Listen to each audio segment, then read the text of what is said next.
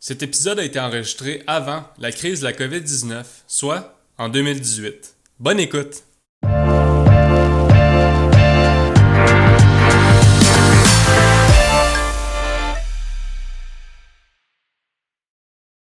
Tout le monde, vous êtes où dans vos carrières d'investisseurs? Santé, on va commencer.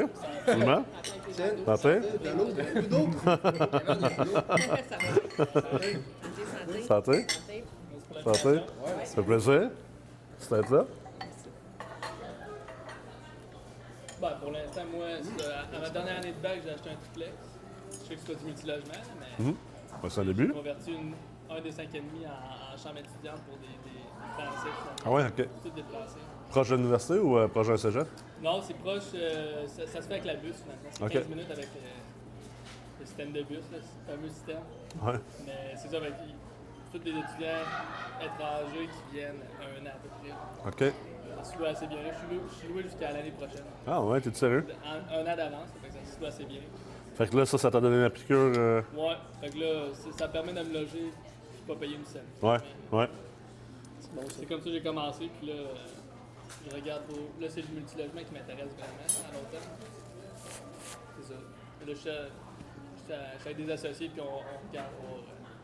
Mais là, ce qui arrive, c'est qu'à Québec, c'est la ville de Québec, ça c'est quand même dispendu. C'est la mise de fonds qui fait mal aussi. La rentabilité est mince entre rentable et pas rentable. C'est à Québec à cause de la valeur marchande qui est vraiment élevée. On regarde un peu plus les hors Québec pour voir s'il n'y aurait pas des opportunités à long terme. Comme où? Quelle place? Le Binière, dans le coin de Laurier-Station, vers Laurier-Station, Saint-Apollinaire. Okay. Je sais que l'économie est quand même... C'est quand même une économie secondaire. Oui, ben oui, c'est clair. Mais à long terme, je me demande s'il n'y aurait pas un exode du monde de la ville. Les jeunes étudiants qui arrivent de l'université, qui sortent, qui veulent s'acheter une maison. Je pense que Laurier-Station, tu commences à être loin pas mal. Ouais, hein? Loin. Ouais. Je pense que Saint-Apollinaire, c'est pas mal à la limite. Tu sais, Laurier va toujours être limité par la distance, parce que t'es rendu à Laurier-Station, c'est la même distance que d'aller à Sainte-Marie-de-Beauce. Sainte-Marie-de-Beauce, d'après moi, va se développer davantage que Laurier-Station. Hein. Fait que, tu sais, à cette distance-là, c'est plus un marché sur lequel que moi, je miserais personnellement. Là. C'est toute une question de perception, là. Mais dans la minière, j'irais jusqu'à Saint-Apollinaire. Plus loin que ça, tu joues quand même avec le feu, là, tu sais. Faut que tu fasses attention, là, quand tu dis que c'est... Mettons, Québec, c'est dispendieux, là. C'est pas que c'est dispendieux, là. C'est une prime de marché, comme ça. C'est qu'une prime de marché, il y a moins de risques, il y a plus de probabilité que tu réussisses à aller chercher tes revenus aussi d'allocation, tandis que quand tu t'en vas dans des coins comme Laurier-Station, puis si tu sors en plus du périmètre de l'autoroute 20, là, tu t'en vas, mettons, à Saint-Flavien, Saint-Agapi, Saint-André-Nautilly, l'autre place, c'est quoi? C'est Sainte-Croix, je pense? Oui, exactement. Là, t'es vraiment risqué, là. Puis, tu sais, on dirait que le monde ne comprenne pas qu'il y a du risque quand même dans le multilogement. Parce que, tu sais, le marché est comme tellement pas risqué relativement à toutes les autres sortes d'actifs, mais... Tu sais, j'en connais un investisseur là, qui a acheté un 39 logements à Sainte-Croix-de-Binière, puis je pense qu'il n'a jamais réussi à mettre plus que 10 ou 11 personnes dedans. Là. Puis il a perdu son immeuble. Là. Fait qu'il faut faire attention à ça. Tu sais, faut faire vraiment attention quand on parle de dispendieux. Ça, premièrement, il faut que tu sortes de ton vocabulaire. Là. Québec, c'est pas dispendieux. C'est que ça offre un rendement qui est en fonction de son risque. C'est sûr que pour le même 6 logements à Québec que le 6 logements, on va dire à Sainte-Croix, là, on va rester sur cet exemple-là, là, c'est sûr que ça va prendre moins de mise de fonds pour aller là-bas. Moins ça, c'est clair. C'est moins cher de la porte. C'est ça, exact. C'est moins cher de la porte. Le problème, c'est que le Canac est encore plus loin de là. Fait que faut que tu dépenses plus de gaz pour aller chercher ta porte. Mais ton immeuble va prendre moins de valeur. Tes loyers sont moins probables d'être collectés. Puis on travaille souvent, on fait des proformas, des analyses en fonction du revenu brut potentiel. Mais on oublie que un immeuble peut avoir un revenu brut potentiel de 100 000, là, mais en réalité, d'un point de vue opérationnel, peut-être qu'il n'y a jamais personne qui a réussi à aller chercher plus que 45 000 là, à cause que le marché est de basse qualité. Là, c'est l'exemple parfait de Shawinigan. Là. Je tape tout le temps sur le clou de Shawinigan. Tu viens de ce coin-là en plus. Shawinigan Sud, c'est un autre marché. C'est exact. Ça démontre aussi que plus que tu es dans des petits marchés, mais même dans un gros marché, les secteurs sont très différents. Trois-Rivières, en général, c'est un marché qui n'est pas super en santé. Ouais. J'aime mieux d'autres marchés comme Sherbrooke, mettons. Mais ça reste que des bons secteurs dans Trois-Rivières. Hein. Comme que des, il y a des grands extrêmes. Il y a beaucoup de potentiel, je trouve, à Trois-Rivières. Moi, je trouve pas. Non? Non. Il n'y a pas beaucoup de potentiel parce qu'il n'y a pas de croissance économique. Mm. Le potentiel dépend de la croissance économique. Il ne faut pas l'oublier. Là. Au niveau démographique, puis Trois-Rivières, c'est pas une ville qui est en train de croître beaucoup. Okay. Pas beaucoup d'emplois qui se créent là-bas. Le dynamisme de la ville est assez ordinaire comparé à d'autres marchés qui compétitionnent. Parce que, tu sais, il ne faut pas l'oublier, là, au Québec, là, on est comme dans un micro-climat. On est comme un État, tu sais, si on veut. On est comme un semi-pays, là, même si je ne suis pas... je ne veux pas rentrer dans cette discussion-là. Là. Mais, tu sais, ça reste qu'on est quand même très isolé, on est très insulaire. Puis, ce qui fait croître des immeubles, c'est le potentiel d'augmenter les revenus. Ce qui fait augmenter les revenus, c'est l'offre et la demande au niveau de tout ce qui est construction d'unités locatives, mais surtout croissance de la population, croissance des revenus également. Ça fait augmentation des emplois. Puis les villes, ils se battent toutes pour le même monde parce que, tu sais, on le voit, les taux de chômage sont extrêmement bas au Québec. Fait que, tu sais, Sherbrooke, Trois-Rivières, ils se battent pour le même monde là, d'un point de vue de migration. Là. Tant que ce soit pour les immigrants qui viennent de l'extérieur, que ce soit pour la mobilité entre la population qui réside à l'intérieur du Québec. Ouais. Là. Puis Trois-Rivières n'est pas en train de gagner cette bataille-là en ce moment. Là. Fait que, tu sais, le potentiel, moi, c'est pour ça que j'aurais tendance, en ce moment, je suis beaucoup plus optimiste envers un marché comme Sherbrooke, que selon moi, a beaucoup plus de choses pour attirer de la population. Puis on le voit dans les chiffres, là. La migration est beaucoup plus positive à Sherbrooke qu'à Trois-Rivières. Pourquoi? Qu'est-ce qui les attire plus vers Sherbrooke? La ville semble plus dynamique. L'économie semble également plus diversifiée. Sherbrooke, c'était moins une ville industrielle comparée à Trois-Rivières. Trois-Rivières, c'est une ville qui était quand même assez concentrée dans le bois puis dans la papeterie. Là. Puis il y a eu de la misère à faire comme ce switch-là, tu sais. Puis, je pense que, tu sais, écoute, je suis pas historien, là, mais tu sais, je pense que aussi ça l'a emmené justement un pessimiste au niveau de la ville, une mentalité généralement plus sombre, ce qui a fait que la ville aussi a sombré quelque part, pendant que Sherbrooke, c'était plus une ville qui a réussi à sortir de son côté manufacturier, puis à se diversifier. Je pense aussi que ça aide à Sherbrooke d'être plus proche des États-Unis. Tu sais, tout ce qui est exportation, là, sont collés aux États-Unis. Ouais, puis d'être proche de Montréal. Ouais. On ne pense pas. Là. Nous, surtout pour les gens de Québec, on ne réalise pas à quel point Sherbrooke, c'est à côté de Montréal. Là. C'est vraiment pas loin. Là. Tu t'embarques sur l'autoroute 10, puis ça prend pas de temps de te rendre à Montréal. Ouais. Surtout avec la rive sud de Montréal qui continue à expansionner puis à prendre davantage d'espace. Là. Tu parlais de Saint-Jean-sur-Richelieu tantôt. Là. Tu sais, dans 10-15 ans, Saint-Jean-sur-Richelieu, ça va être la rive sud de Montréal. Oui, oui, c'est ça. Ouais, alors qu'aujourd'hui, tu dis ça à quelqu'un, ils sont comme « Ben non, c'est pas la rive sud de Montréal, voyons donc. » Penses-tu que Sainte-Marie pourrait devenir le Saint-Jean à long terme? Moi, ça reste, c'est mon opinion personnelle. Hein, je ne suis pas, pas une boule de cristal. Puis en forecasting, il n'y a personne qui a de déterminer exactement ce qui va se passer. Mais moi, je suis optimiste envers le marché de Sainte-Marie. Là. Tout ce qui est la Beauce, je suis généralement optimiste parce que il y a une mentalité entrepreneuriale, il y a une mentalité hyper positive parmi la population. Sainte-Marie, Saint-Georges, selon moi, c'est des villes qui sont vraiment en santé. C'est des villes extrêmement créatives. C'est des villes qui attirent beaucoup d'emplois, beaucoup de jobs, beaucoup de richesses. Oh yeah! Il y a 8 morceaux ici. Merci beaucoup. Je ne pas 8 morceaux, mais... Quelle variable, mettons, ou les variables quantitatives expliquent la prime de risque? Oui, c'est tout le temps qu'on quantifie. C'est terminé avec la soupe au sens. Merci. Très difficilement. C'est la question, la réponse facile.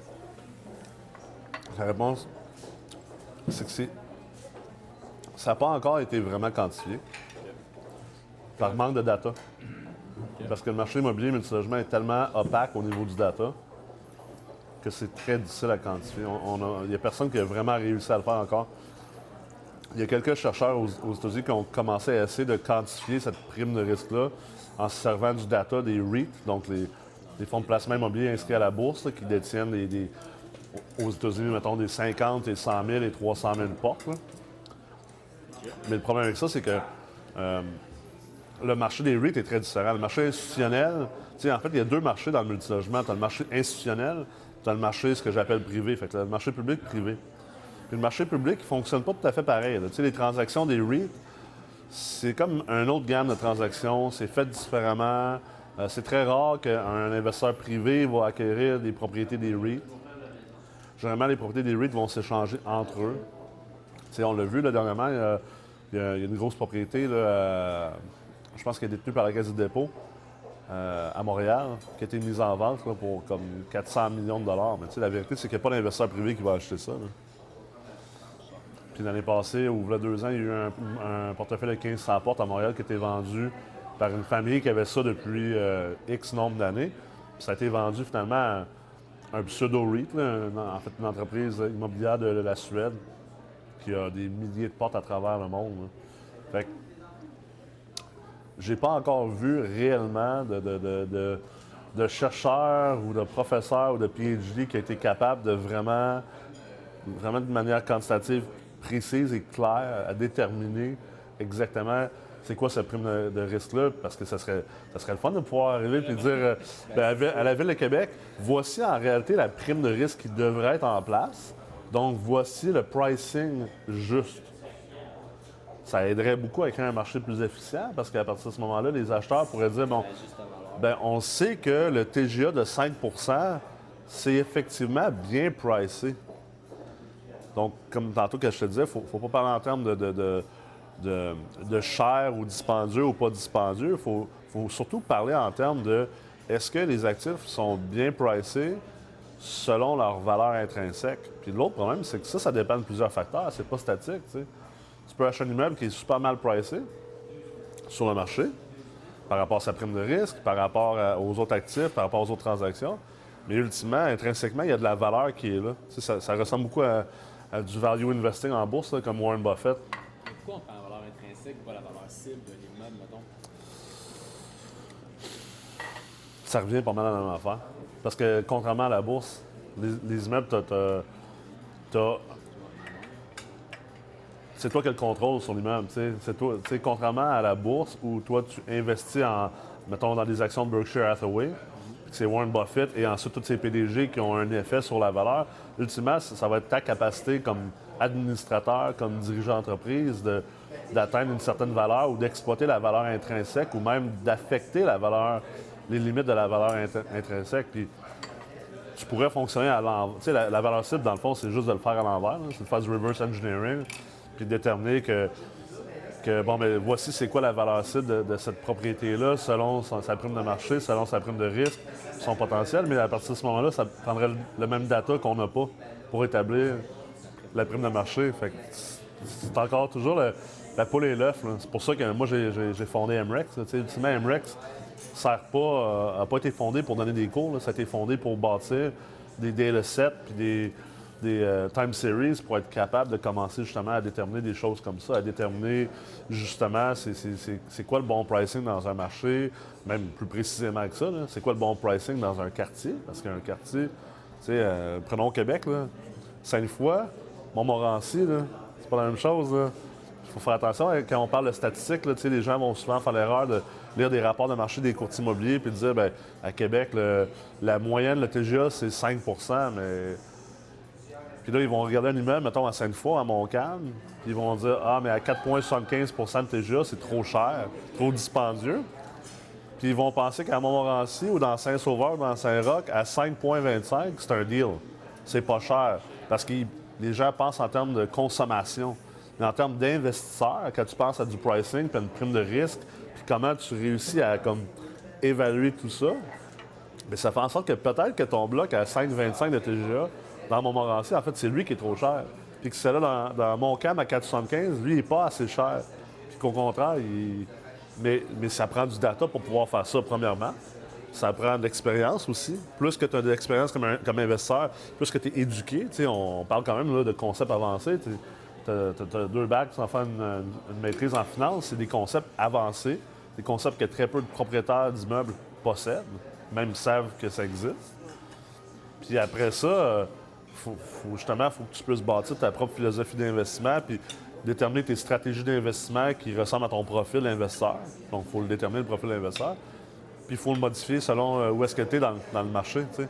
Le marché va changer d'un point de vue macroéconomique, d'un point de vue de marché de capitaux, donc tes financements et tout ça, la quantité de capital dans le marché, c'est quoi la demande pour les blocs, qu'est-ce qui se passe au niveau de construction.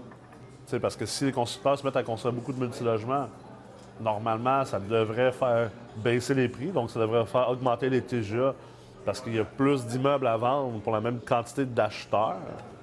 Donc, tu sais, je pense que la plus grande erreur, c'est d'essayer de simplifier l'immobilier multilogement. Quand on essaie de simplifier ça, puis en anglais, on appelle ça « dumb it down », tu sais, comme ramener ça à la méthode des nuls, tu sais, comme les livres jaunes, l'immobilier pour les nuls. Tu peux pas amener l'immobilier multilogement à un niveau pour les nuls. Tu peux pas faire ça si t'es un nul. C'est hyper complexe. Il y a plein de moving parts. Là. Il y a plein de flywheels qui bougent ensemble, qui bougent indépendamment, qui bougent dépendamment, qui sont autonomes, semi-autonomes, en relation. Puis, il faut que tu sois capable de penser d'une manière où est-ce que t'es pas à cause à effet direct. Tu sais, l'erreur classique, là, pour expliquer ce point-là, c'est les taux d'intérêt. Les gens pensent que si les taux d'intérêt augmentent, naturellement, les prix des immeubles vont baisser. Les TGA vont suivre les taux d'intérêt. Mais c'est pas vrai. Tout va s'ajuster aussi. Toute chose étant égale, oui. Normalement, c'est ça qui devrait se passer. Si on vivait dans un marché où il y avait seulement deux facteurs, donc un marché bifactoriel, où que c'est cause à effet entre deux facteurs puis d'attitude. Mais quand on considère que c'est pas juste les taux d'intérêt qui affectent les prix des immeubles, mais que c'est l'inventaire au niveau du marché des propriétés, donc combien il y a d'immeubles à vendre, combien il y a d'acheteurs pour des immeubles, le marché locatif, c'est-à-dire combien il y a de logements à louer versus le nombre de locataires, parce que ça va affecter aussi la croissance des loyers, le taux d'inoccupation qui va affecter les revenus nets de l'immeuble. Puis les revenus nets de l'immeuble affectent la valeur, donc, de l'immeuble. Puis après ça, il faut considérer aussi où est-ce qu'on est dans la ville, dans le marché également, où est-ce qu'on est au niveau de la croissance démographique, est-ce qu'il y a des jobs qui se créent. Surtout, est-ce que les jobs deviennent de plus en plus payants, parce que pour que les gens aient une capacité de payer des logements plus chers, normalement, il faut qu'il y ait une augmentation des revenus au niveau des ménages. Fait que, quand tu te rends compte de ça, tu te rends compte que c'est pas juste un facteur, là, c'est plusieurs facteurs. Et du moment que tu essaies de simplifier ça en un facteur, c'est là que tu peux... En fait, tu fais l'erreur puis tu te sors de la game. C'est du monde que je connais depuis 2013 là, qui disent « Ah, oublie ça, c'est trop cher, j'achète plus, j'attends que ça crache. » Non, mais là, ça fait 5 ans que tu perds beaucoup de rendement parce que tu es sorti de la game. T'sais. Fait que c'est pas une bonne stratégie, ça. La meilleure manière de le comprendre, c'est comme, surtout au niveau des cycles de marché.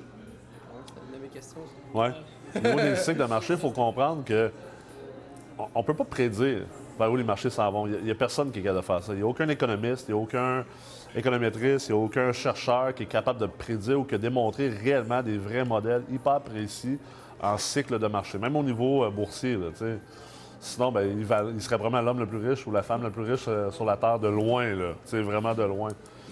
Mais ce qu'on peut savoir... je n'ai pas terminé.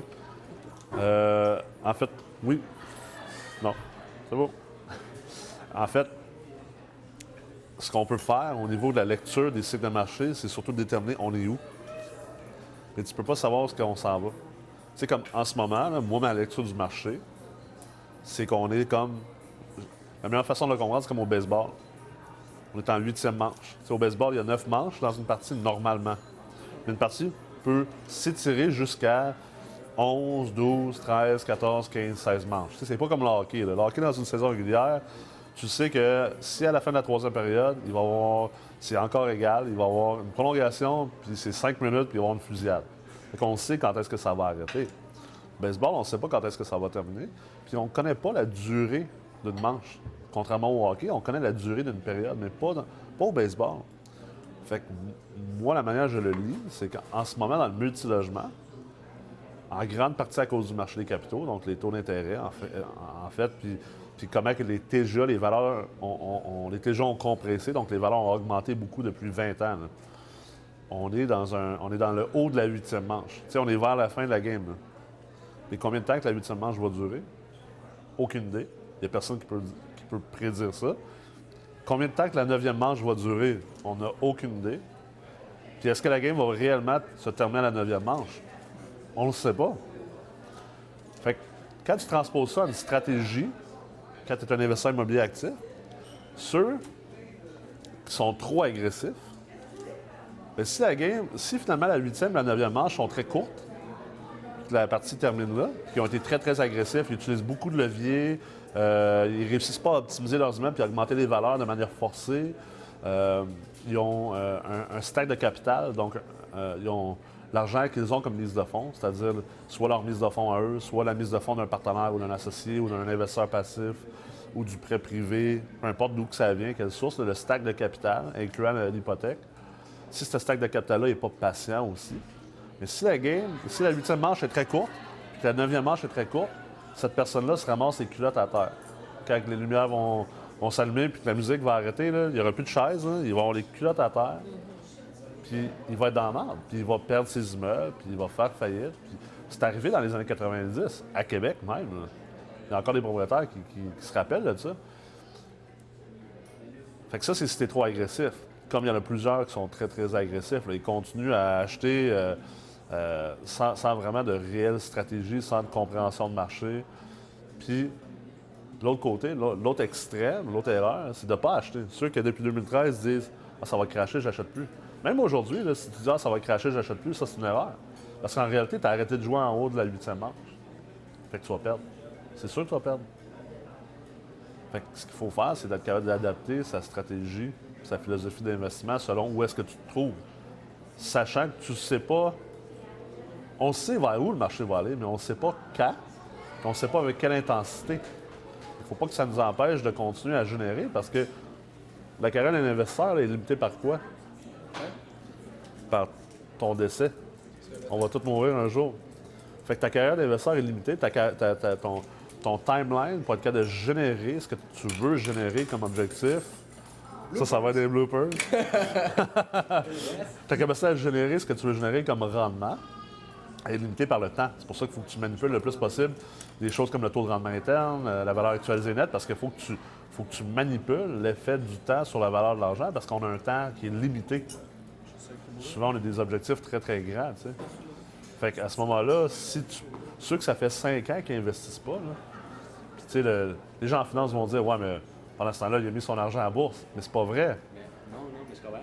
Mais je suis d'accord avec ça, mais où je m'interroge, c'est je comprends, mettons, que tu calcules tes pertes, mettons, les pertes espérées que tu aurais à avoir si tu avais investi, tu actualises ton NOI,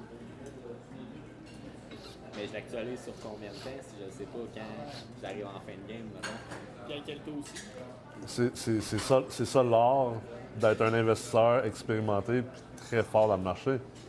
Il y a un côté intuitif, il y a un côté guesstimate, si on veut. Là.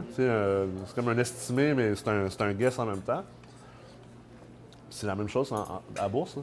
Pourquoi que Howard Marks ou Warren Buffett ou Ray Dalio, pourquoi c'est eux les rois de ça, de ce marché-là? Parce que c'est un mélange d'expérience, d'intelligence de marché, puis de pif. Puis de hedger contre plusieurs choses. Fait qu'il n'y a pas de réponse à ça. Là.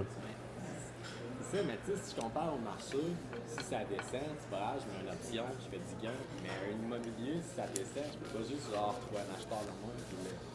Oui, mais la différence, c'est que si tu gères bien les immeubles que tu as, tu peux techniquement faire des options. En fait, ton option, ça va être de jouer avec beaucoup moins de baisser ton niveau de levier. En fait, il y a deux manières de le faire, OK? Parce que plus que tu es leveragé, plus que tu as de levier, moins que tu as de mise de fonds, techniquement, tu es en situation de risque quand il y a un revirement de situation au niveau du marché des capitaux. Techniquement. Mais aussi, moins que tu as d'argent dans un immeuble, moins que tu es risqué aussi. parce que tu risques moins de ton capital. Tu as d'autres risques. Tu as un risque réputationnel, parce que si tu fais défaut, bien, tu perds ta réputation au niveau des prêteurs. Si ta mise de fonds provient donc d'autres personnes que toi, des investisseurs passifs, on s'entend, là. Tu as quand même un risque pareil, tu as un risque réputationnel. Mais d'un point de vue du risque dollar pour dollar qui sont à toi, tu as moins de risques. Fait qu'il y a deux manières de structurer cette espèce d'option-là. La manière la plus simple, c'est de baisser tes ratios pré-valeurs au maximum, maintenir ça à des ratios pré-valeurs. Tu sais, les gens en immobilier multilogement sont habitués de se tenir à 75 à 85. Là. Puis même, quand je parle des agressifs, c'est 85 à 120. Tu sais, on a vu dans les 10-15 dernières années, là, il y a certaines écoles qui enseignaient ça, là, d'aller jusqu'à 120. Là.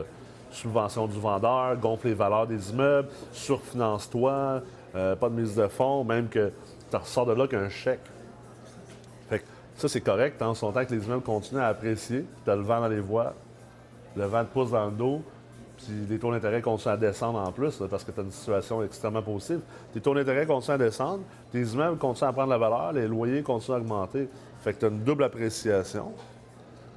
C'est sûr que je dis que les années 2000 à 2015, c'était l'année des chimpanzés de l'immobilier. Tu pouvais être un chimpanzé, investir dans des blocs, faire n'importe quoi, acheter n'importe quoi à n'importe quel prix, puis aujourd'hui, là, être un succès incroyable. Fait que la manière que tu vas le faire, c'est que tu vas réduire ton ratio pré-valeur, surtout si c'est ton capital. Fait que tu vas avoir moins d'exposure au niveau de ton capital. Tu vas baisser, c'est sûr que ton taux de rendement interne à court terme va descendre. Mais c'est un hedge. Parce que si tu penses, tu es convaincu que ça va effectivement péter, que quand tu vas arriver à la fin de la 9e manche, la game va se terminer là, et que ça va être une fin assez drastique, mettons, là. Là, tu vas être en position d'acquérir. Tu vas être en position d'acquérir parce que toi, tu vas être un des propriétaires qui a un parc qui est solide au niveau de son ratio pré-valeur, au niveau de ses ratios de couverture de dette. Les banques vont se mettre à reprendre des immeubles. Qu'est-ce que tu penses que les banques font? Ils ne sont pas dans la business de reprendre des immeubles, là. Ça leur rend encore des frais, c'est une expertise qu'ils n'ont pas, ils n'ont pas cette structure-là. Ils veulent se défaire de ces immeubles-là avant même d'être obligés de les reprendre. Comment ils vont faire ça? Ils vont appeler leurs meilleurs clients qui ont des portefeuilles en santé, puis ils vont leur dire « ça te tente-tu de ramasser ça pour 75 cents à la pièce? » C'est ça qui est arrivé dans les années 90, là. La plupart des gros parcs immobiliers aujourd'hui là, ont été bâtis là-dessus. Là. Fait que là, tu vas ramasser ça. Fait que c'est un peu ça ton option dans le temps que le marché va dropper. Parce que le marché va dropper, mais il va aussi réaugmenter. Puis vu que tu n'as pas de cash call, mettons, là, c'est souvent dans le multilogement, vu que tu vas être bien structuré, la banque, elle fera pas comme « Ah, ben maintenant, les taux d'intérêt ont augmenté, les valeurs ont descendu, fait qu'on va te demander de recapitaliser. » Si tu l'as bien géré au niveau de ton ratio pré-valeur, ton ratio de couverture de dette, tu n'auras pas besoin de recapitaliser. Puis en plus, ils vont te donner des occasions d'acheter tous les autres immeubles vraiment, vraiment pas cher. Puis ils vont être corrects avec le fait que peut-être, là, ton ratio de couverture de dette, ton ratio de pré-valeur de ton portefeuille au complet va être moins bon. Parce qu'il est moins bon, parce que tu les as aidés. Tu les as sortis un peu de la merde. Fait que c'est un double win pour toi, là, à ce niveau-là. Là. Puis là, ben, tu rattrapes le taux de rendement interne, tu rattrapes les années d'appréciation perdues parce que tu avais moins de levier, parce que là, tu vas être plus leveragé avec des actifs achetés beaucoup plus bas que leur réelle valeur parce que tu es dans une partie du marché qui est vraiment au bas. Tu sais, Howard Marks en bourse, ça fait un affaire. Howard Marks, là, si vous avez la chance d'aller lire ses livres ou de l'écouter en conférence, même si c'est de la bourse, c'est quand même intéressant, là. Durant le crash de 2008, là, je pense qu'il investissait quelque chose comme 15 milliards par semaine à acheter toutes les actions qu'il est en train de dropper. Là. C'est incroyable. Là. C'est là qu'on parle beaucoup de... Là, on parle de chiffres. Là. Quelque chose qui n'est pas assez parlé en immobilier, puis même aussi à la bourse, c'est que dans les cycles de marché, là, c'est la psychologie qui compte. C'est pas nécessairement les chiffres. Parce que la psychologie, là, c'est là qu'elle est difficile. C'est là qu'elle est difficile qu'à ce moment-là, que tu dises oh oui, je vais aller ramasser ces blocs-là, que là, on a des taux d'occupation élevés, qui génèrent beaucoup moins de cash que nécessaire, que là, je vais me mettre un petit peu serré au niveau de mon ratio pré-valeur, mon ratio de couverture de dette et tout ça. Puis là, je vais-tu réussir à m'en sortir de ces immeubles-là un jour, à les revendre et tout ça? Comme en 2008, le monde aurait dû acheter des actions, là. Mais tellement que la psychologie est forte, puis que notre cerveau nous dit « fais pas ça », parce que là, personne ne le veut. Une grosse partie des cycles de marché, autant immobilier que boursier, c'est que de la psychologie. Là. C'est que de la psychologie. Oui, exact. Ben, c'est la peur. Ben oui, c'est la peur. On va prendre la maillot épicée, là, par exemple. Oui, moi aussi, c'est ça que... Il y en a un petit peu. Il y en a un petit peu, là, juste pour nous... Je l'ai volé sa salade, là, moi, mais... On va le dire à Kevin. Mais quand on parle de ban et de tri, on actualise à quel taux? Parce que, tu sais, est-ce que tu actualises à 5,15 ou 5,10? On va une méchante différence en anglais. C'est le taux de rendement espéré. Oui, je sais, mais le déterminer, c'est quand même... C'est subjectif. C'est ça. Ben oui. C'est là que, dans le fond, c'est pour ça que moi, je deviens tellement irrité quand je vois des gens se partager des chiffres sur Internet. Là. Ouais. Parce que le chiffre, il vaut rien. C'est le input qui est important. Parce que ton output est déterminé par ta qualité d'input, la précision de ton input. Puis ça vient de l'éducation. Ça vient de l'expérience. Pas l'éducation pour l'expérience. T'as beau avoir le meilleur chiffre au monde, là, ça va être de la boîte, ton affaire. Tu vas être dans le champ complètement. Soit que tu vas surestimer des occasions d'achat, ou soit que tu vas en surestimer beaucoup. Dans un marché comme aujourd'hui, il y en a beaucoup qui vont faire l'erreur soit de surestimer ou de sous-estimer. Puis le problème, c'est qu'exemple, à Montréal, il y a des endroits en ce moment que le monde sous-estime le marché. Ils sous-estiment l'appréciation potentielle. Parce qu'ils se disent que le marché est cher, tu sais. Mais non, mais c'est non, mais c'est, je m'en sers comme proxy, là. C'est parfait, là. Mais, tu sais, on va regarder Montréal comme marché. Regarde les loyers moyens et médians à Montréal pour un 4,5, là, 2 chambres à coucher. Là. C'est aux alentours de, je sais pas les derniers chiffres, là, mais c'est aux alentours de 1,000-1,100, grosso modo, là. Nashville. Ça me sauve la vie, là. Est-ce que tu considères que Nashville, c'est une ville plus grosse que Montréal? Plus métropolitaine que Montréal? Denver, c'est une ville plus grosse que Montréal, qui est plus internationale que Montréal? Non. Seattle, équivalente peut-être, OK? Ces trois villes-là, les 4,5, leur loyer moyen médian est entre 1,600 et 2,100. Ça veut dire que Montréal, il y a eu beaucoup d'études qui ont sorti dernièrement, à quel point que justement le coût de la vie, le loyer à Montréal est très bas comparé aux autres marchés. Là, on est dans le même pays, là, puis on est complètement à l'opposé. Il y a deux économies quand même différentes si on compare à Vancouver. Je le considère à part Vancouver, là. Moi aussi. Dans le sens que c'est des investisseurs étrangers. Que c'est juste de ça à Vancouver, quasiment. Moi, je le considère. C'est un marché en soi, c'est gros idée, c'est sûr. Je ne considérerais pas Vancouver à part que Montréal. Je pense que Vancouver est un signe de vers où Montréal s'en va. Parce que Vancouver est juste plus proche de l'Asie. Mais c'est des villes qu'on appelle des villes 18 heures. Tu as des villes 24 heures, des villes 18 heures. 24 heures, c'est Los Angeles, New York, des villes comme ça. Des villes 18 heures, c'est des villes qui sont des plaques tournantes à l'international, comme Seattle, comme Vancouver. Puis Montréal est pas mal là, là. On arrive, là. Tu sais, avec toute l'immigration européenne, beaucoup d'immigration aussi de l'Afrique du Nord, du Moyen-Orient également, de l'Asie. Fait que, il y a même au niveau asiatique, là, il y a énormément de Chinois qui viennent à Montréal, là. Beaucoup de Chinois, là. Fait que, je constate que Montréal a juste... Vancouver a atteint ce niveau-là peut-être un petit peu avant Montréal. Ce qui fait que ça va être peut-être moins extrême et rapide que Vancouver. Parce que Montréal a eu le temps de voir ce qui s'est passé à Vancouver. Tu sais, avec la rentrée de tous les investisseurs étrangers qui ont fait gonfler les prix résidentiels. Bien, Toronto, eux autres, ils ont réagi un petit peu plus vite que Vancouver parce qu'ils ont vu ce qui s'est passé. Là, Montréal a agi beaucoup plus vite que les deux villes. Mais ça reste que Montréal est au même niveau que ces villes-là, ou presque. Tu sais, ça s'en vient. Fait que, considérant ça, où tu te poses la question, est-ce que Montréal est-ce que les immeubles vont prendre de la valeur Montréal encore? Malgré les taux d'intérêt sont peut-être un peu plus hauts, ils ont remonté, puis malgré le fait que les immeubles prennent beaucoup de valeur depuis 20 ans, qu'est-ce qui indiquerait que ça ne prendrait plus de valeur? Moi, tous les indicateurs que je vois me disent que ça va continuer à prendre la valeur. À moins d'un matin, tous les acheteurs de blocs à Montréal décident qu'ils n'achètent plus.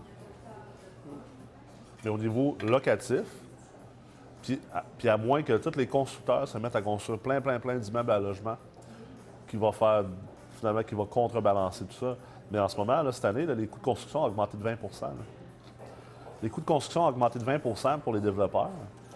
Et les taux d'intérêt ont augmenté de 100 points de base, donc de 1 %. Là, ça a redescendu de 25 points de base en un mois et demi.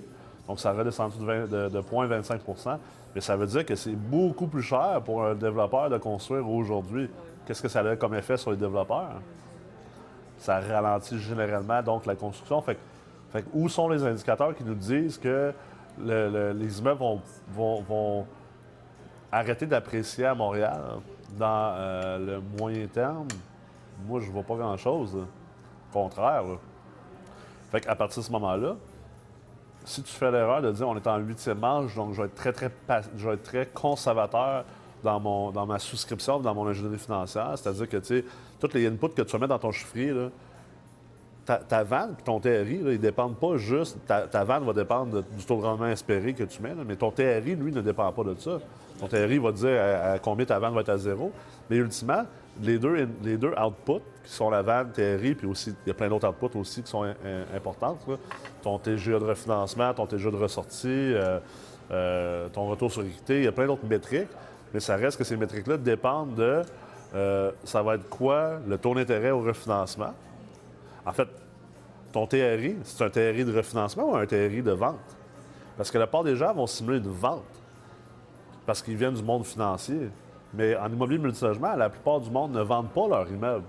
Fait que ce qu'il faut faire, c'est qu'il faut faire un TRI modifié, considérant un moment de liquidité qui est le refinancement. Et ça va tout dépendre de c'est quoi la croissance que tu mets sur tes loyers, la croissance que tu mets sur tes dépenses. Ça va être quoi le taux d'intérêt au refinancement? Ça va être quoi le TGA de ressortie? Si c'est un TRI de vente, c'est quoi le TGA de revente? Fait que toute ta capacité à déterminer précisément c'est quoi ces inputs-là, qu'est-ce que tu rentres dans le chiffrier. Puis il n'y a pas un endroit que tu peux trouver des barèmes, là.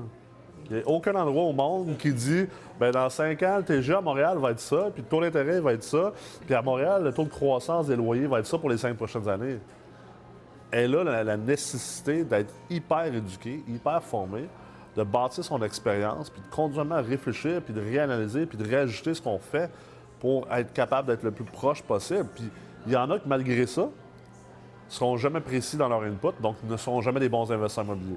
Comme à la bourse.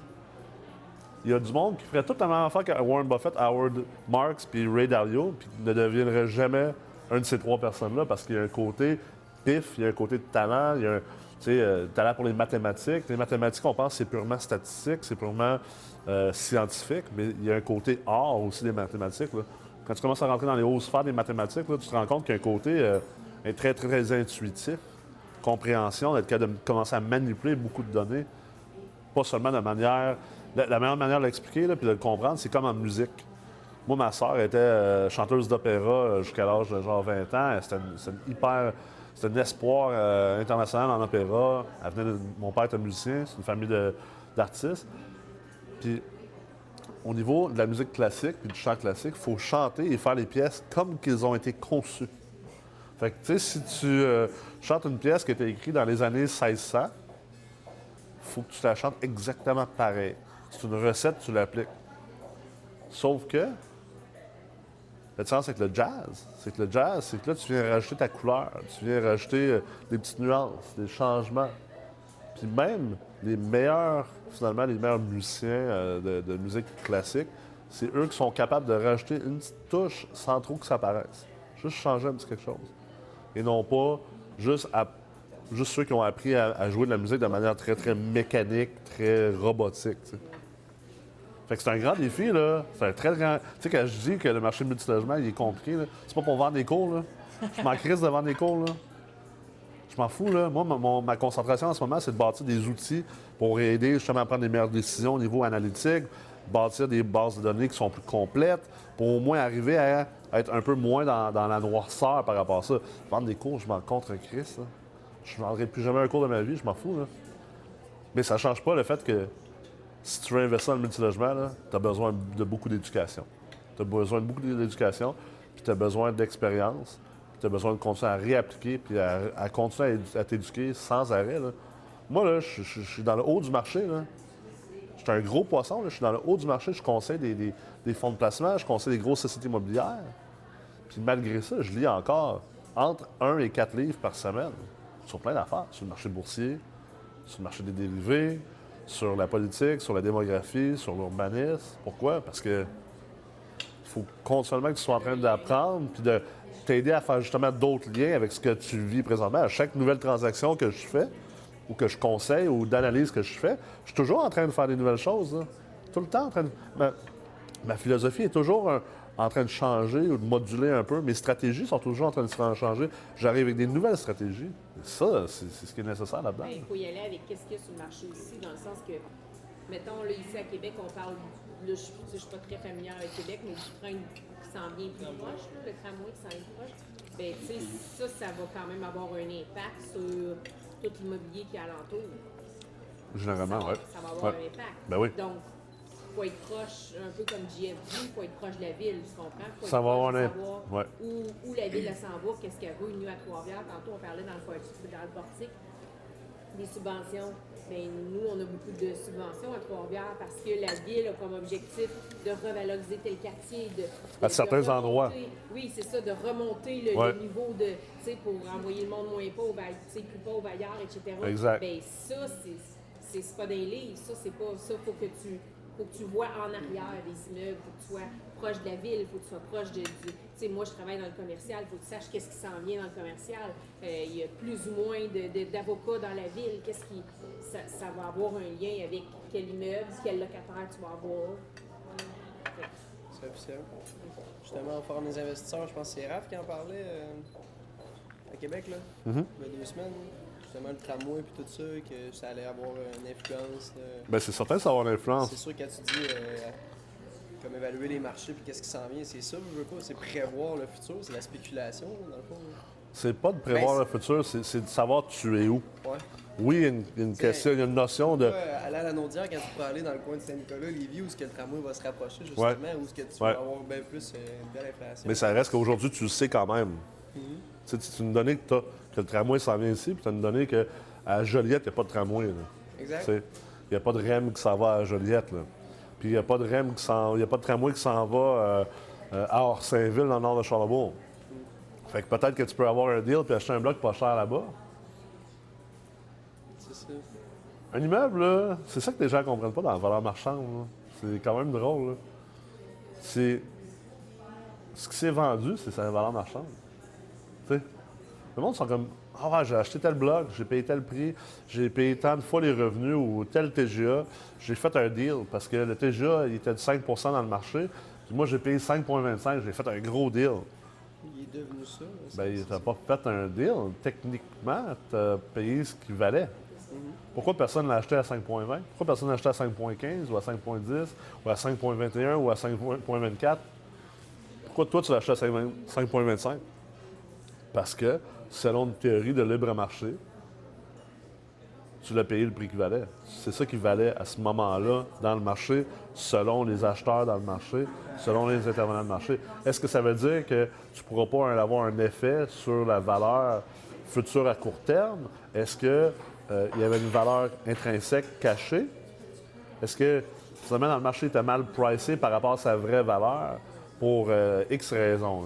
Justement, les acheteurs n'avaient pas assez de connaissances, il n'y avait pas assez de data. Ça se peut très bien. Ça se peut très bien. Mais ça, c'est supposant que toi, tu l'as.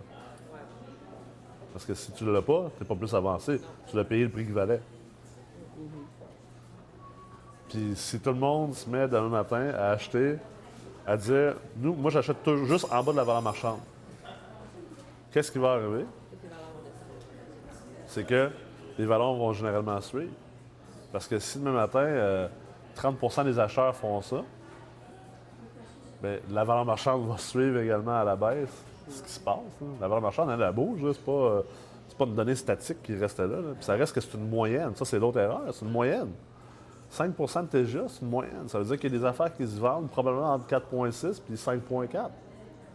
Et en réalité, il y a un range transactionnel pour plusieurs raisons. À cause de la prime de risque du marché, à cause de la prime de risque du secteur dans le marché dans lequel tu es, à cause de la prime de risque associée à l'immeuble en tant que tel, comment il a été géré. C'est un immeuble qui est dans le meilleur quartier, dans la meilleure ville, qui a été géré tout croche. Il y a quand même une prime de risque plus élevée que les autres immeubles dans le quartier qui ont été mieux gérés. Mais il y a quand même un arbitrage à faire là. Si toi, tu as la capacité de mieux gérer, bien, ça veut dire qu'il n'est pas bien pricé selon sa valeur intrinsèque parce qu'il a été mal géré. Mais ça, c'est supposé... Pour l'avoir, cette transaction-là, il faut que tu sois capable de comprendre ça en amont. Puis en aval, il faut que tu sois capable, toi, de mieux le gérer. Ça, c'est un autre par la manche, ça. Tout le temps rester à jour, puis à l'actualité, puis tout le temps s'instruire, là, c'est continu, là. C'est pas, tu sais, comme tu peux pas t'assurer comme tu t'es portes, comme tu dis, v'là 20 ans, puis imaginer que les taux augmenteront pas, puis v'là 20 ans, on savait pas que t'allais pouvoir le faire non plus. Vraiment, ça... Personne n'aurait pu dire que ça allait durer 20 ans, cette affaire-là, là, ou 25 ans. Mais ça l'a duré 20-25 ans. Puis là, aujourd'hui, tout le monde font comme « Oh wow, lui, 500 portes, lui, 1000 portes, lui, 1500 portes. » Ça veut rien dire, là. Ça veut rien dire. Il pourrait péter demain matin, là. Il pourrait plus jamais être capable d'acheter dans le marché dans lequel on vit ou dans le marché futur. C'est pas signe de connaissance et de savoir ce qu'il fait. Le succès n'est pas toujours en fonction de ça. Des fois, le succès est en fonction de bon timing, tu as été au bon endroit au bon moment. Quelqu'un qui a hérité d'1 million de dollars en 2004 puis qui a mis ça dans les blocs, là, peu importe le prix qu'il payait. Je peux te dire qu'aujourd'hui, là, il est immensément plus riche qu'il l'était à ce moment-là, là. Peu importe ce qu'il faisait. Mais le temps change vite, de toute façon, tu sais... Il y a un monsieur qui veut me vendre son immeuble. Il l'a payé trop cher, le 5 ans. Ouais. Il l'a payé trop cher. Aujourd'hui, je vais y en offrir moins que qu'est-ce que lui a payé. Mais non, franchement, j'ai payé 360 le 5 ans. Ouais, mais je ne sais pas qu'est-ce qu'il valait pour le 360, mais aujourd'hui, il vaut 340. Ouais. Donc, t'as payé trop cher. Quand je dis, je peux pas lui dire ça, parce que c'est comme... toi, tu trouves qu'il a payé trop cher. Hein? C'est subjectif aussi. Ah, là. C'est sûr, effectivement. Toi, tu trouves qu'il a payé trop cher. Peut-être que toi, tu fais une erreur. Tu ne sais pas? Oui, effectivement. Parce que si on revient au input, là, de comment tu arrives à déterminer c'est quoi le pricing actuel versus la valeur de l'immeuble, bien ça dépend de tes inputs. Fait que ça va dépendre de c'est quoi ton coût de capital, c'est le capital auquel tu as accès, il te coûte combien, c'est quoi sa patience, c'est quoi son échéancier au niveau, tu sais, il faut qu'il soit remboursé à telle date, il faut qu'il te génère tant d'argent annuellement avant telle date. Il y a comme plein d'implications juste au niveau du capital en tant que tel. Après ça, bien, rentre la valeur économique là-dedans si c'est un multilogement, parce que ça va affecter combien de capital tu as besoin.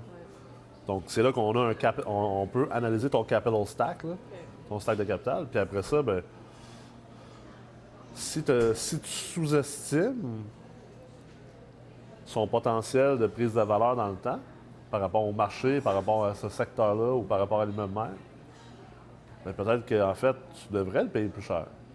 Ou de l'autre côté, dans la médaille, c'est peut-être aussi que tu es en plein dedans, ou peut-être même que tu as surestimé.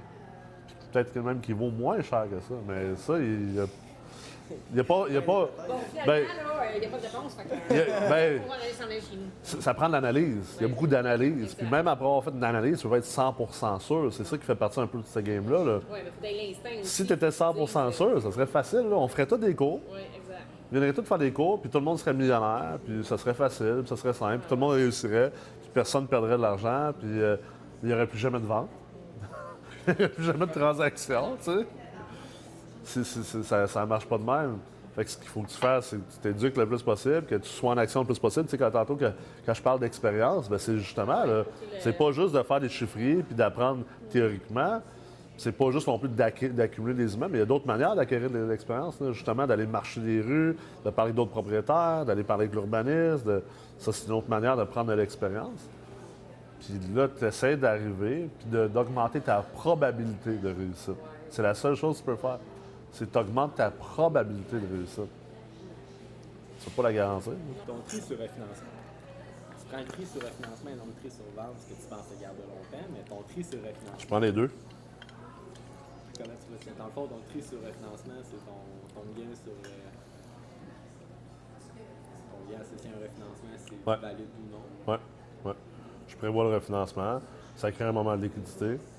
On réinveste ces cash flows-là à un autre rendement, dans le fond. OK. Nous, on a commencé à faire des taux de rendement interne modifiés.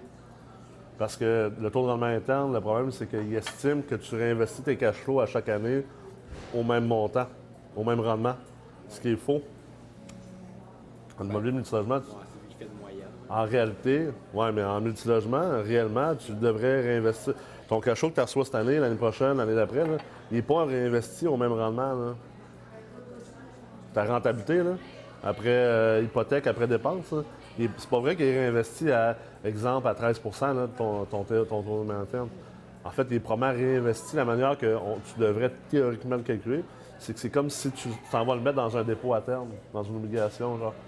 Fait qu'il devrait être calculé qu'il est réinvesti à 2 %. Ce qui fait que peut-être que ton année, ça sort un taux de rendement interne de, on va dire, 18 %, mais ton taux de rendement interne modifié, là, en anglais, ça s'appelle un MIRR, Modified Internal Rate of Return, il va être pas mal plus proche de, mettons, 11,9 ou 12,3. Ça, c'est ton vrai taux de rendement interne. Et là, tu vas bien dans le taux. Vous fonctionnez tout le temps avec les MRR? De plus en plus. Ouais. Moi, avec les prix. Ouais. Ça, c'est autant pour la vente que le refinancement. Oui. Puis on fait une simulation de vente-refinancement 5 ans, simulation de vente-refinancement 10 ans aussi. Fait qu'en réalité, on tombe de 4. OK. Parce que, tu sais, l'objectif, moi, la manière dont je travaille, c'est je veux être capable d'avoir un dashboard. C'est ce qu'on bâtit avec la MREX. On bâtit un dashboard carrément, là. Un tableau de bord pour les gens qui ont des blocs, là, pour voir toutes les KPI, donc les Key Performance Indicators, tous les indicateurs, les métriques importantes dans tout ce qui est décisionnel d'augmentation de loyer, de rénovation d'investissement, de refinancement, de revente, de qu'est-ce que j'achète d'autre, comment je le finance, où est-ce que je l'achète. C'est ça qu'on est en train de bâtir chez MREX. Fait que c'est cette manière-là qu'on travaille, là. C'est ça de la gestion de portefeuille en immobilier multilogement. C'était pas nécessaire quand le marché, quand c'était juste mon oncle Jean-Charles, puis mon oncle Serge, puis ma tante Charlotte qui achetait des blocs, là, puis qui s'achetait ça sur le bord d'un coin de table, puis que les banques finançaient ça, puis même encore plus, là. Mais aujourd'hui, le marché financier que ça devient, là, ça s'en vient comme la bourse. Pourquoi? Parce que plus que la bourse est volatile aussi, généralement, le cash sort de là, puis s'en va vers des placements alternatifs, comme l'investissement immobilier.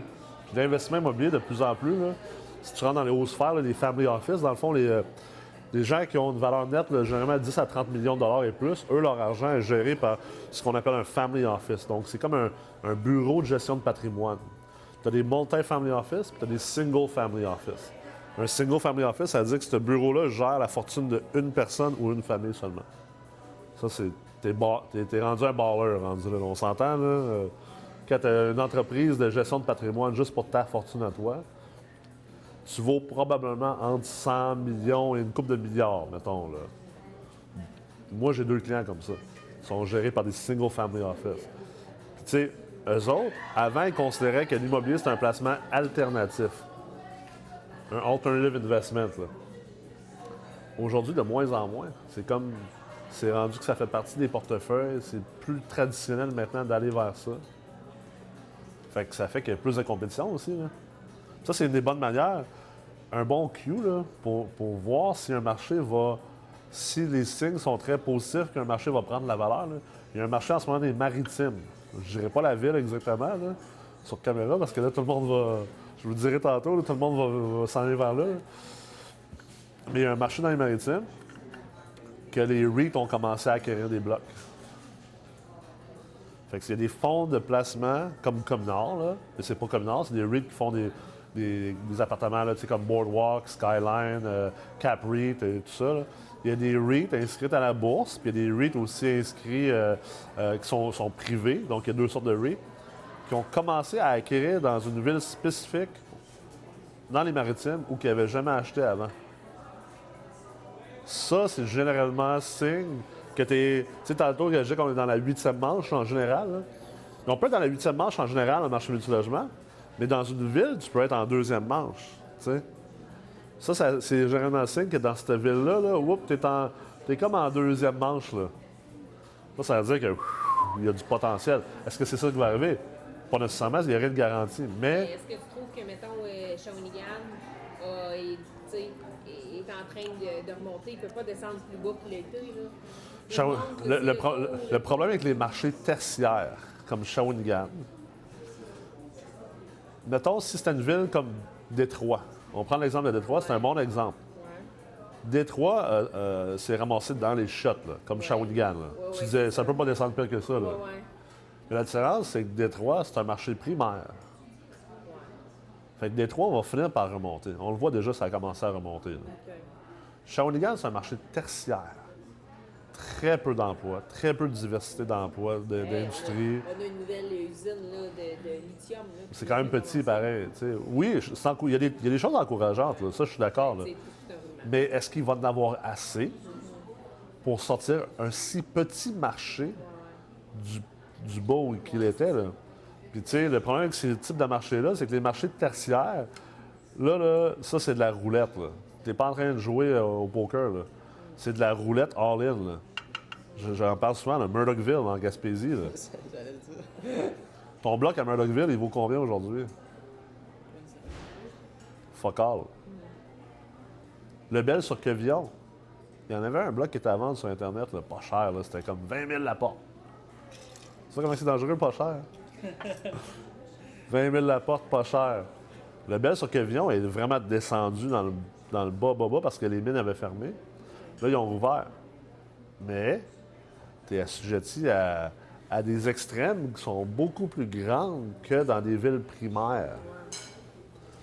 Puis même si ça drop, il y a toujours un potentiel que ça remonte. T'sais, réellement, est-ce que c'est possible et surtout probable qu'une ville primaire en Amérique du Nord, comme Détroit, ou Québec, ou Ottawa, ou Calgary, ferme?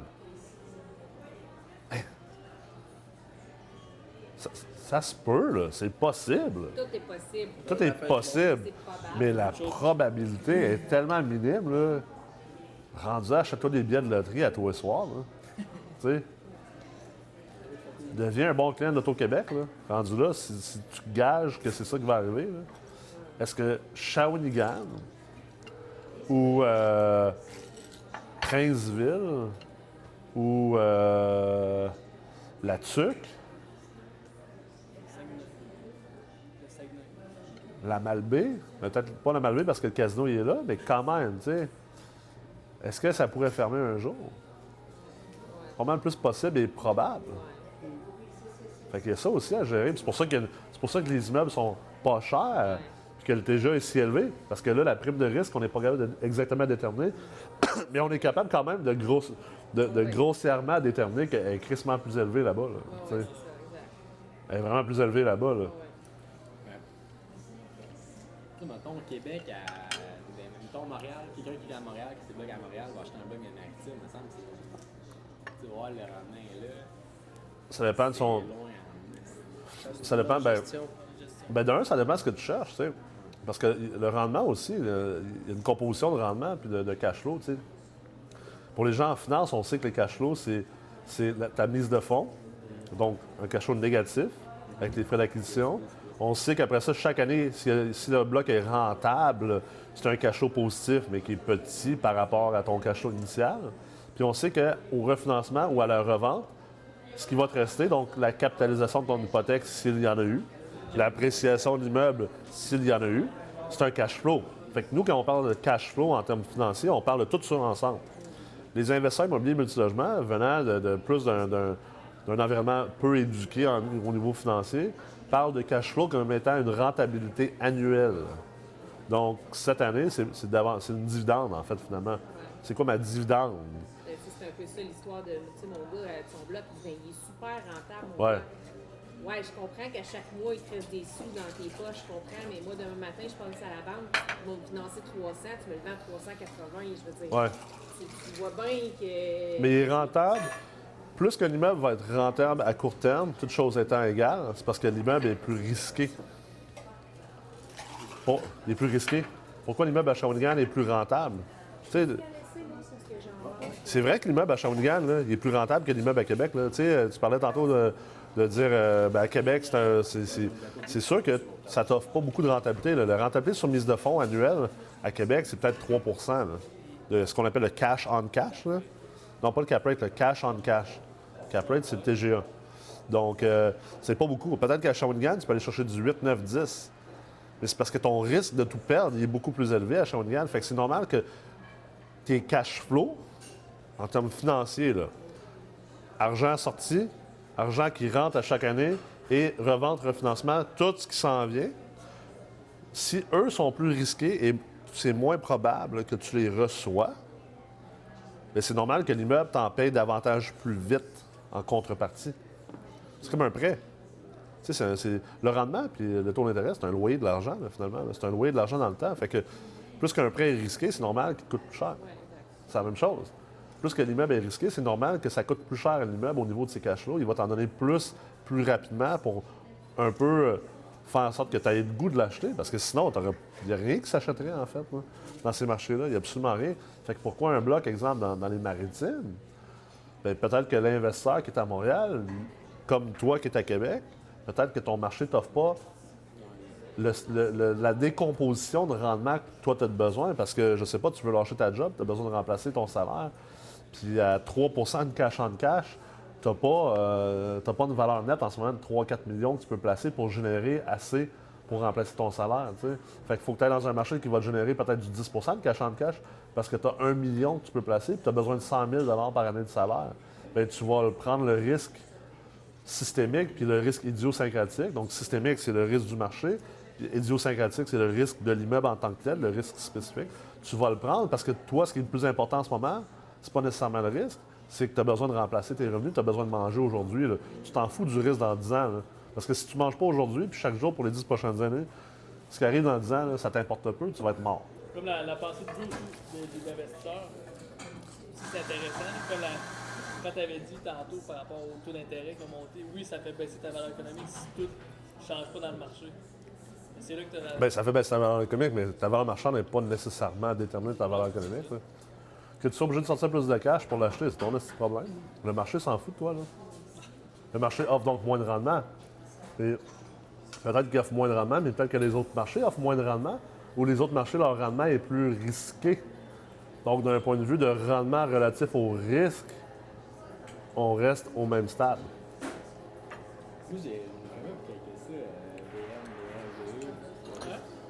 Valeur marchande, valeur économique? Non, parce que pour moi, je sais pas VE, c'est valeur économique. OK. Tu calcules ça? C'est selon chaque institution, c'est différent. Il y a plusieurs valeurs économiques dans le fond. Okay. Mais tu sais, généralement, quand on parlait de la valeur économique, là, l'erreur de verbatim, mais on va parler de la valeur économique SCHL, parce que c'est comme la measuring stick, là. C'est la plus facile à calculer, parce que moi, maintenant, je calcule mes valeurs de trois façons. OK. Là, mettons, j'ai pondeur. Les régressions Monte Carlo, ouais. Et tu sais, mettons, mon NOI 10, mettons, c'est sur 10 ans, plus G, sur R moins G.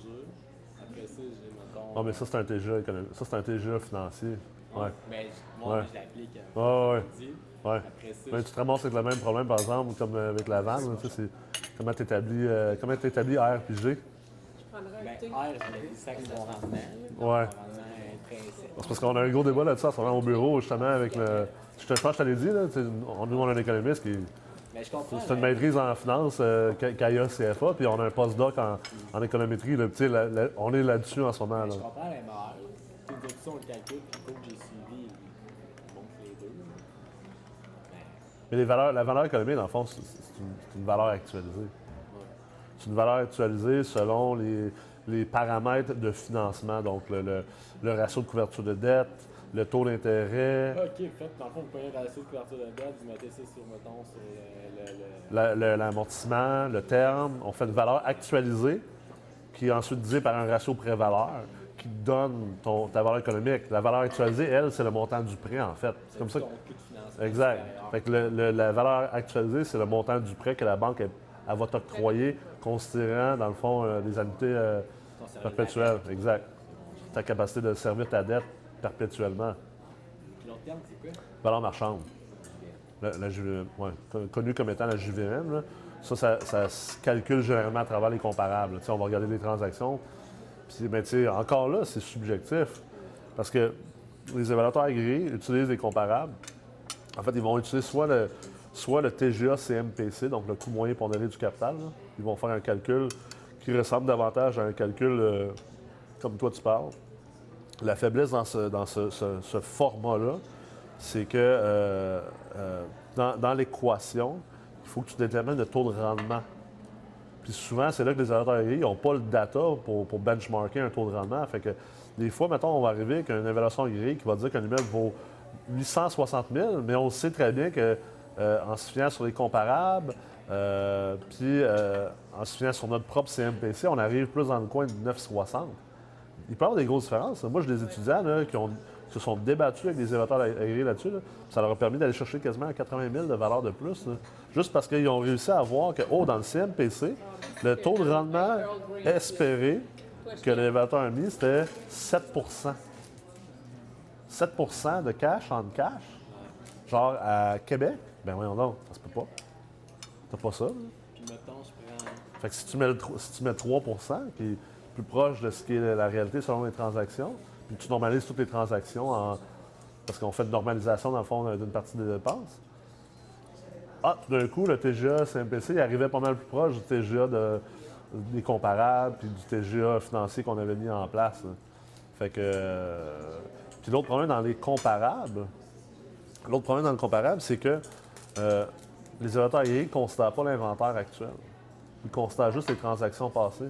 Ils établissent un comparable selon les transactions passées.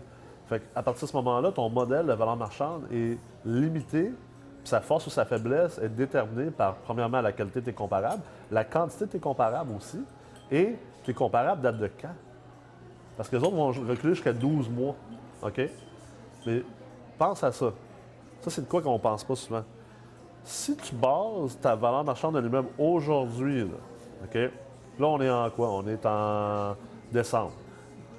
OK? L'année passe vite. On est en décembre, OK? Mettons que l'évaluateur, il a basé ses comparables sur une transaction qui s'est passée en décembre de l'année passée. Donc, qu'est-ce qui s'est passé? Entre ça, les revenus ont augmenté en juin de cet immeuble-là. Fait qu'en partant, il y a un changement au niveau du TGA. OK? Puis en plus, c'est qu'aujourd'hui, là, moi, si j'achète aujourd'hui, là, on s'entend-tu que le 1er juillet, là, mes revenus ne seront pas pareils qu'aujourd'hui? Là. Fait que là, tu as deux changements d'augmentation de revenus qui est comme pas calculé dans la comparable. Tu considères même pas l'inventaire. On s'entend-tu que... Mettons que tu veux acheter un bloc à Québec. Mettons qu'il y a 50 blocs à vendre en tout temps. Et pour une raison quelconque, depuis 3 mois, là, il y en a juste 20. Qu'est-ce qui va arriver au prix? Il va monter. Fait que ça veut dire que là, si aujourd'hui l'évaluateur fait son analyse juste sur les comparables transgés, il va dire l'immeuble vaut 900 000. Sauf que s'il n'a pas considéré que là, depuis 1 mois, puis qu'encore pendant 1 ou 2, 3 mois, il n'y a plus d'inventaire, il vaut-tu vraiment 900? Il vaut probablement plus. Parce qu'il y a une plus grande demande que l'offre. Fait que ça, il ne l'a pas considéré, tu sais. Fait que c'est simple, l'immobilier, hein? C'est vraiment un domaine extrêmement simple. Oui, comme un jeu d'enfant. Tu fais à la porte, je pense que c'est 100 000 la porte. Fait que finalement, là... Fait que finalement, c'est ça, regarde, on rentre dans le business des portes, on se met à acheter plein de portes, puis on couvre les fenêtres avec des portes. En fait, tu remplis tes immeubles de portes, finalement. T'offres à Canac d'être l'entrepôt pour les portes. Plus de locataires, plus de régie du logement, plus de problèmes. Juste des portes. T'as combien de portes? Ah, moi, j'en ai 100 000 dans le bloc. 100 000 la porte? Non, j'ai 100 000 portes. Ils ont un prix en plus? Tu les achètes en gros de moi? D'après moi, tu les achètes en Chine, comme Canac font, des conteneurs, là, tu peux les avoir pour 10-12$, puis les revendre à 28-30$. Pas mal ça, Canac fait. C'est de l'optimisation, ça? Ben oui, c'est clair. Hein? C'est un bel arbitrage. En parlant d'optimisation, quel serait un des facteurs de cet ensemble? Tu sais, j'ai vu Wi-Fi Plex, qu'un des investisseurs de la MREX avait fait. Puis, à part le Wi-Fi, à part, je sais pas, moi, optimiser, je veux dire, on a un 3,5, on a un 4,5, tu sais, on a les lockers. As-tu un flash qui devient, là, une optimisation que personne ne pense, là, haut de cam, Oui. Bien, c'est ça, le plus commun, c'était le mazout. Oui. D'optimiser le mazout à l'électricité puis d'en filer ça aux locataires. Oui, avec Wi-Fi Plex, beaucoup dans la première meurtre, nous, on a sorti comme la technique de l'Internet. Oui, oui, c'est ça que j'avais vu dans le... Là, la SCHL a commencé à comprendre ce qu'on faisait, oui. Ouais. Fait qu'elle commence à marcher un petit peu moins, mais elle est quand même intéressante. Surtout avec la... Surtout dans c'était des immeubles dans des coins de milléniaux. C'est des immeubles avec une population plus jeune qui commence à vouloir du tout inclus. Okay. Tu sais, d'avoir le Netflix inclus aussi, c'est une optimisation. Ouais. Mais jusqu'à quel point... Par une optimisation, c'est quoi Netflix pour un propriétaire? Le coût investi, on va dire que on va dire 10 portes. Là, ouais. On va dire, c'est quoi? C'est 15$ c'est par mois. Ben écoute, c'est... C'est quoi le ratio de plus-value qu'il va te donner? Tu sais, c'est... Ça dépend. Parce que le Wi-Fi, comme j'ai entendu dans votre podcast, c'est comme 5000 unités. Là, ça n'a pas de sens. Là. D'augmentation, tu veux dire? C'était 5000 par année, 5000 annuels, je veux dire. Donc, avec le Wi-Fi, là, généralement, ce qui va arriver, c'est que les gens vont payer comme entre 80 et 120$ pour leur Internet, tout ça. Okay. Fait que là, ce que ça va coûter, c'est que toi, ça va te coûter, mettons, un 200$ par mois, puis tu vas leur revendre comme à 40$ par mois ou même à 30$ par mois. Fait que c'est sûr que si tu as 20 logements, tu as quand même... C'est 200 total, peu importe en apport? Grosso modo, okay. Tu as un gros forfait à ça, ça peut augmenter, là. Okay. Fait que puis le système n'est pas super cher à mettre en place. Je ne connais pas exactement les prix de Wi-Fi Plex. Là, je pense que tu as 6 modules d'inclus. Les modules supplémentaires, c'est comme 5$ le module. Okay. Ouais, c'est ça. Et c'est rien. Fait que c'est bon là, pour... Puis plus que tu as de quoi de gros, plus que c'est rentable. Parce que tu as comme un frais fixe initial, mettons, pour Bell ou pour Vidéotron. Puis tu sais, à partir de là, quand tu montes en data puis tout ça, c'est pas... tu sais, ton point de départ, c'est 200, là, mais que ce soit un 5 logements, si c'est un 10 logements, ce ne sera pas 400. Hein. Ça va être 240 au lieu de 200. Fait que, tu sais, c'est ça. Okay, c'est bon. Fait que ça devient beaucoup plus rentable, mais c'est sûr que le tout inclus comme ça en ce moment, c'est populaire.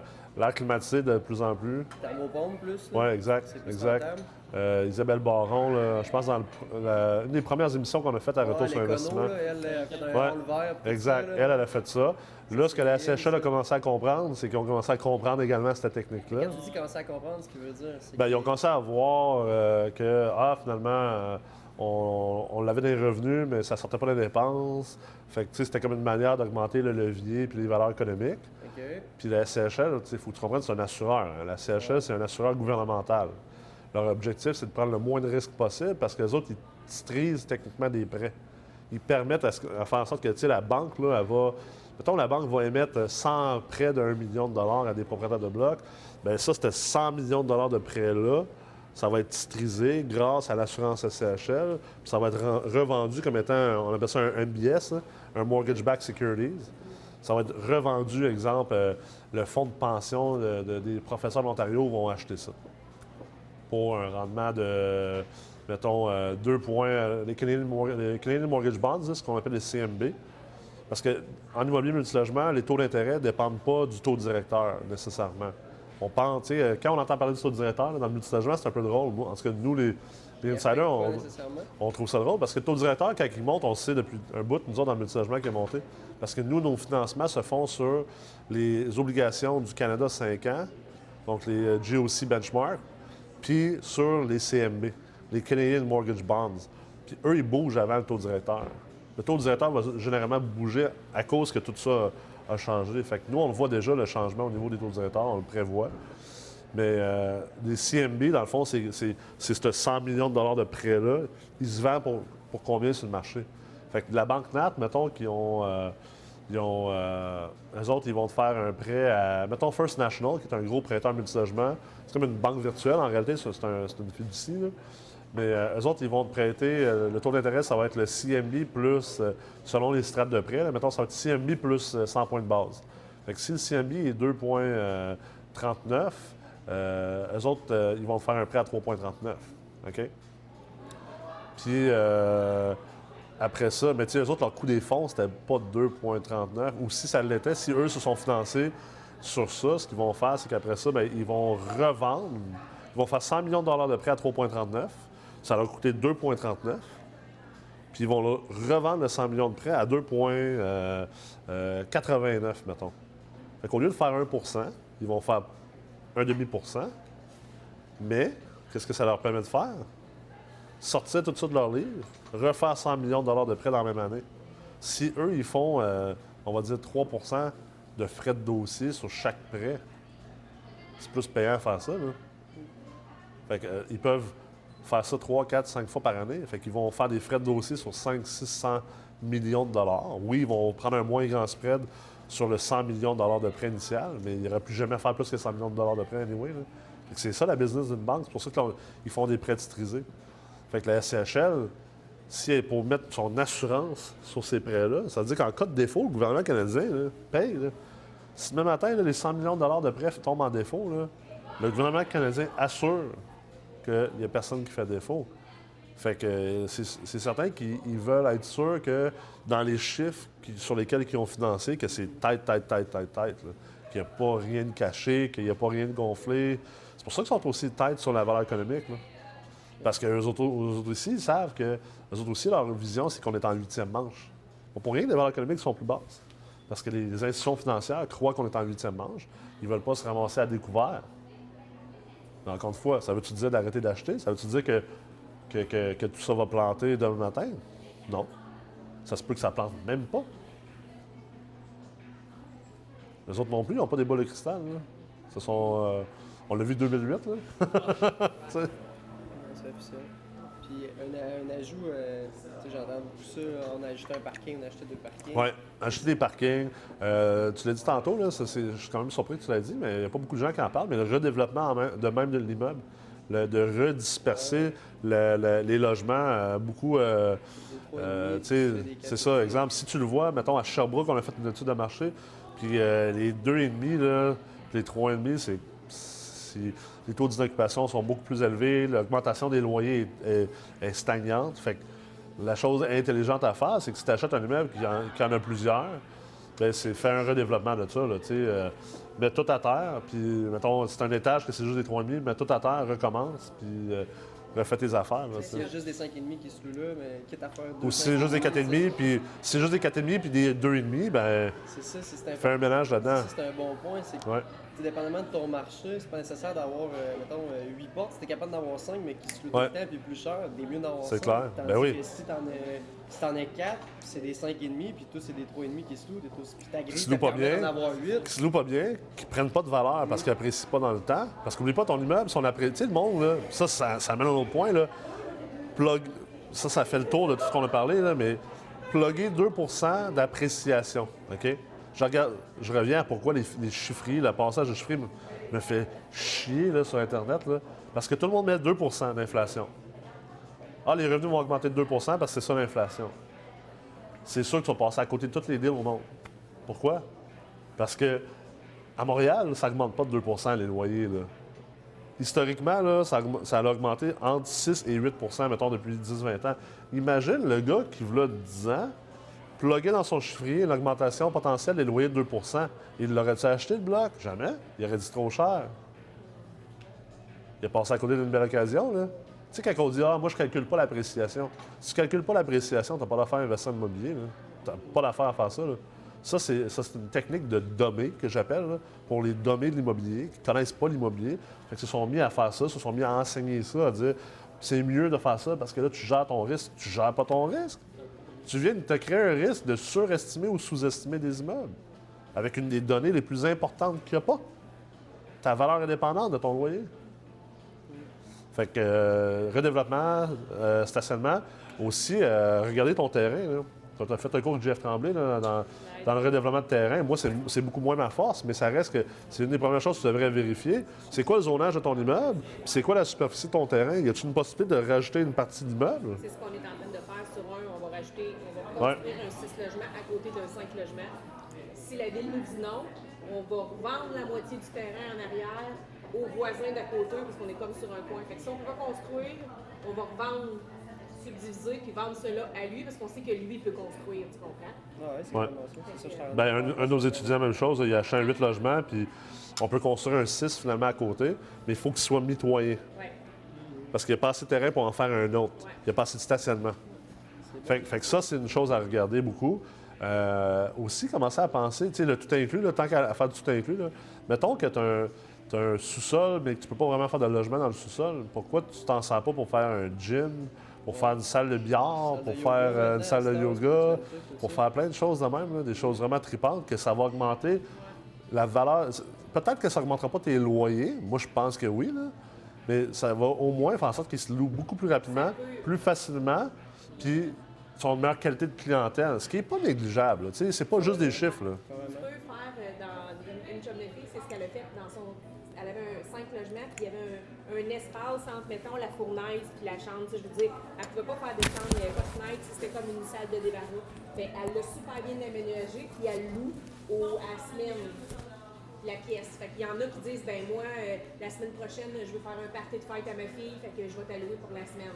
C'était comme une salle commune, si tu veux, que tu loues à la semaine. Fait que ça se peut que pendant un mois de temps, tu ne loues pas, mais ça se peut que les autres, tu peux être loué pour 2 jours, 3 jours, une semaine, je sais pas, n'importe quoi. Tu as de la visite qui vient, ben t'as pas de place, tu as un sac gonflable, tu as tout, tu peux mettre ça. C'est pas une chambre, mais je veux dire, quelqu'un peut dormir là.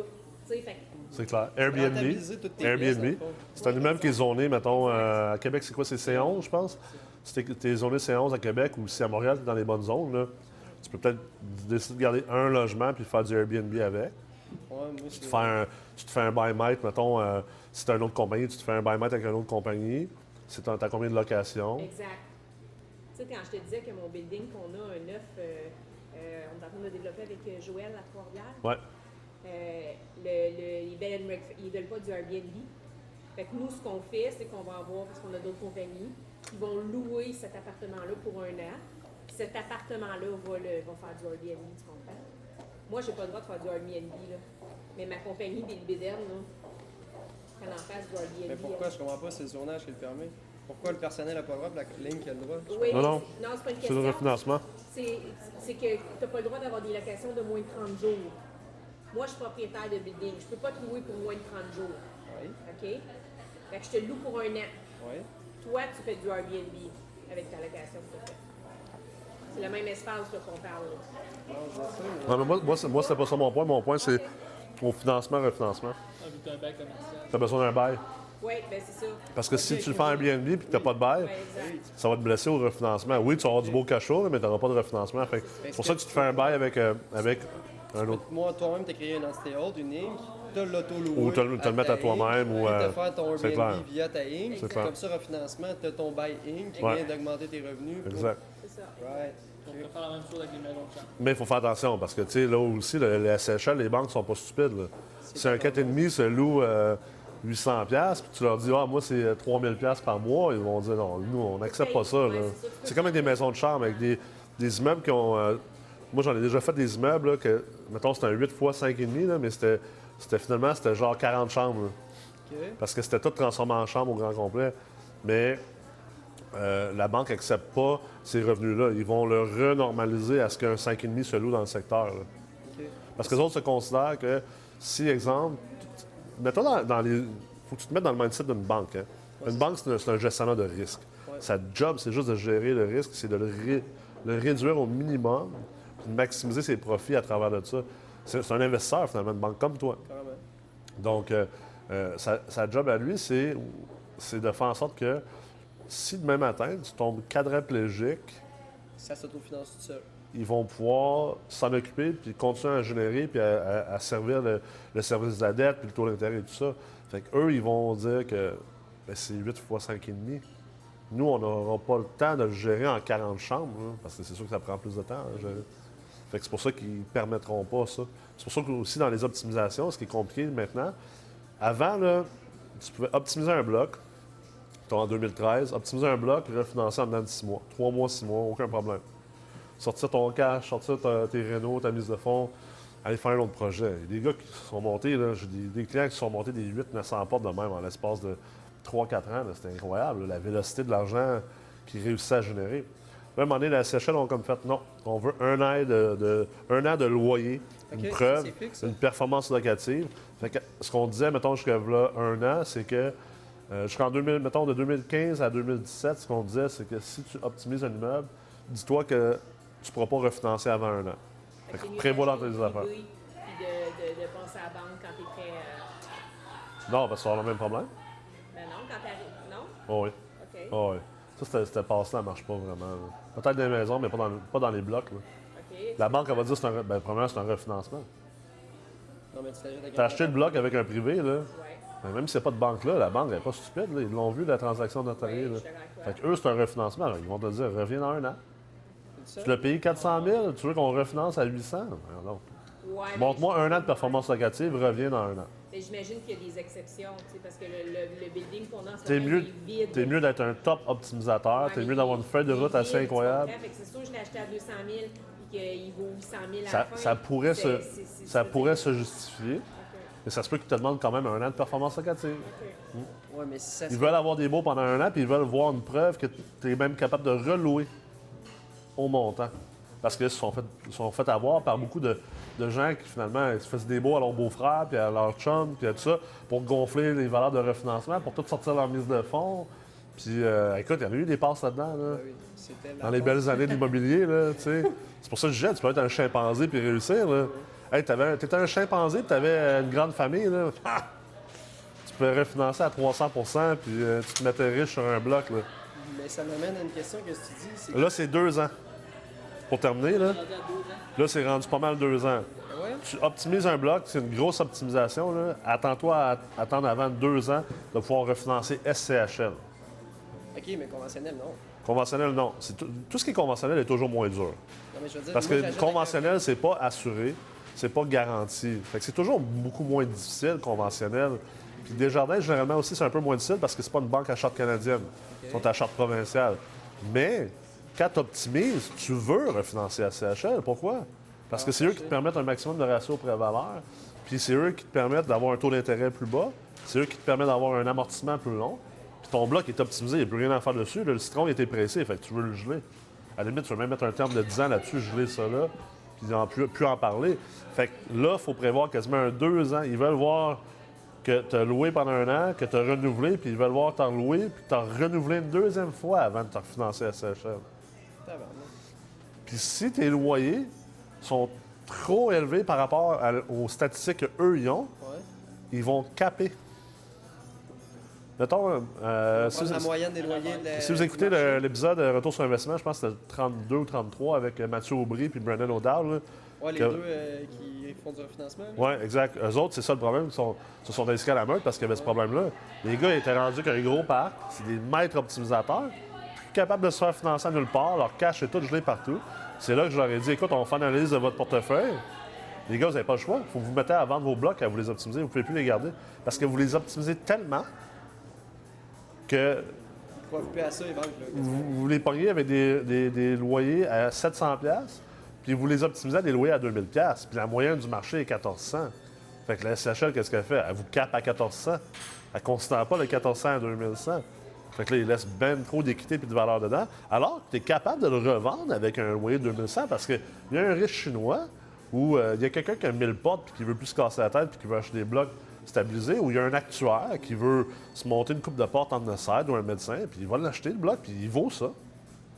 Puis lui, ça ne dérangera pas de mettre 42 % de mise de fonds, là. Clé en main, ça. C'est clé en main, pas de stress. Il y a un rendement qui est plus bas, mais il est riche. Il veut un rendement plus bas parce qu'il ne veut pas de risque, puis il ne veut pas de casse-tête, puis il n'y a pas de temps et d'énergie à mettre. Fait que ça, c'est l'optimisation, là, le monde parle de ça comme si c'était le Klondike, puis c'était facile. On bing, bang, belang, on rentre là-dedans, flip de plex, puis on ressort, puis la vie est belle. Là. C'est bien plus compliqué que ça. Puis pas juste ça. Optimiser un bloc, là, c'est une des affaires la plus difficile à faire en immobilier. T'as-tu déjà rentré dans un petit bloc de BS, puis t'avais à crisser tout le monde dehors? Puis un bloc de putes, puis de crackheads, puis de travestis qui shootent à l'héroïne. T'as-tu déjà eu à rentrer là-dedans? Jamais. Premièrement, là, juste à rentrer là-dedans, puis de réussir à rester là sans ressortir en vomissant, puis de même être game de retourner et rentrer dedans. Mais là, en plus, de négocier avec ces gens-là, puis là, je t'ai pas parlé de gens criminalisés, là. Je t'ai pas parlé de maladie mentale, là. C'est de la job, optimiser un bloc, là. On parle... Les formateurs, là, ils parlent de ça là, comme si c'était le Klondike, là. C'est facile, là. On rentre là-dedans, crisse tout le monde dehors, augmente les loyers, refinance-toi, sors ton cash, paye ton prêt privé, la vie est belle, t'es riche. Arrête, là. Encore c'est là. Pas ça, là. Encore là, justement, c'est dans ça que ton prêt privé, là, tu viens de casser tous les rêves de tout le monde. Là. Ça prend 2 ans, hein. Tu t'assumeras pas 14 %, 12 %. Ça, c'est SCHL. Mais si ton prêt privé te permet de faire la transaction, tu refinances en conventionnel, ça peut marcher quand même. Là. Ça peut quand même fonctionner. Puis au pire, tu te refinanceras, tu prendras un terme d'1 an ou 2 en conventionnel, puis tu te refinanceras finalement SCHL après ça, pendant 5-10 ans. Ça serait plus ça la technique maintenant. Tu as comme une étape de plus à faire qu'avant. Est-ce que j'ai raison quand je dis que c'est peut-être plus facile si tu as peut-être vraiment des rénaux physiques que si tu as juste optimisé avec Internet, là, ils vont... Oui, c'est sûr. Ça va être plus facile à prouver, mais encore là, tu sais, ils veulent voir une performance locative généralement. C'est sûr qu'il y a toujours des exceptions. Plus que tu vas dans les petits endroits, puis que tu es à... Investir à Chewy, tu vas voir... Bien, c'est clair. Mais si dans un CFE ou une caisse populaire, dans le milieu de nulle part, qui ont de la misère à faire leurs chiffres, puis qu'en plus, tu dînes avec le directeur une fois par semaine, puis que son père, c'est le président de la caisse pop, de cet endroit-là, puis que ton grand-père a joué à pétanque avec toute sa vie, là. Surtout chez Desjardins, les affaires, c'est comme moins emboîté. Contrairement, la SCHL, c'est ce qu'il y a de plus emboîté. Après ça, bien, tout ce qui est banque, c'est sûr que c'est des chartes fédérales, fait qu'il faut qu'ils respectent certaines règles de manière plus stricte que Desjardins, qui est juste une charte provinciale, donc il y a plus de flexibilité. Fait que c'est sûr qu'il y a toujours des exceptions, là, mais généralement, il faut que tu dises que c'est rendu ça la game en optimisation. Là. Ouais. Changement de sujet, as-tu trouvé finalement ta personne pour ouvrir tes portes aux États-Unis? Puis tu cherchais à peu près 1 mois et demi, 2 mois. Ouais. Comme en directeur en partenariat? Oui. Peut-être. Une autre question pour toi. Mettons, est-ce que tu penses que, tu sais, c'est sûr que tu donnes le cours, mais sérieusement, est-ce que tu penses que les certificats, les 2 certificats que tu donnes, c'est d'un bon début ou si ça vaut rien, si c'est pas la meute au complet, mettons? Ah ben oui, c'est un excellent début, c'est clair. La meute, c'est pas un début, là. Si t'es pour faire la meute, là, c'est pas pour faire un début, c'est parce que t'es décidé que c'est ça que tu veux faire. T'es décidé que tu veux pousser le plus loin possible, t'es décidé que tu veux vraiment aller au maximum de tes capacités, soit à rapidement devenir quelqu'un qui vit du multilogement ou juste quelqu'un qui veut vraiment maîtriser au maximum tes investissements. Mais c'est sûr que les 2 certificats, c'est très bien stand-alone, là. Ça va peut-être te donner le goût encore plus de dire « OK, j'ai le goût de pousser plus loin », là, parce que ça reste que ça va vite, là, tu sais, c'est... Mais non, c'est très bon pour débuter. Tu sais, comme les certificats en premier qui après de faire la meute, ou si tout passe en même temps? Il n'y a pas de mieux, honnêtement. Vraiment, c'est toi qui le sais, puis... Je pense pas qu'il y a de façon de mesurer le mieux, là. Il y en a qui le font des 2 manières. Puis c'est propre à chacun, là, honnêtement. Je suis pas un grand vendeur de... Non, je vois ça. Là, moi, je m'attendais à quelque chose. Non. Merci beaucoup d'avoir été là. J'espère que ça vous a donné vraiment un grand coup de main. Puis je souhaite beaucoup de succès dans vos investissements futurs. Excellent. Chin? Santé. Merci. Et on fait un chin collectif. Si vous trouvez que d'investir autant d'argent dans votre éducation, c'est trop, vous avez potentiellement besoin de dépenser cet argent-là.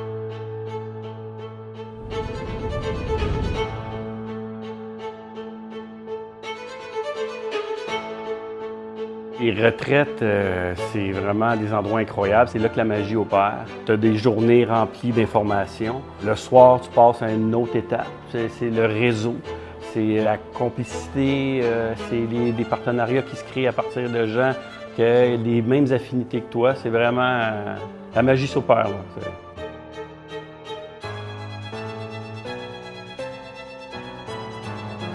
Moi-même, j'ai hésité à faire la meute au début, une question d'argent, comme tout le monde. Rendu là, c'est rendu un choix personnel. Tu veux-tu vraiment continuer tes petites choses tranquilles ou tu veux vraiment soit en faire une carrière ou cheminer plus vite?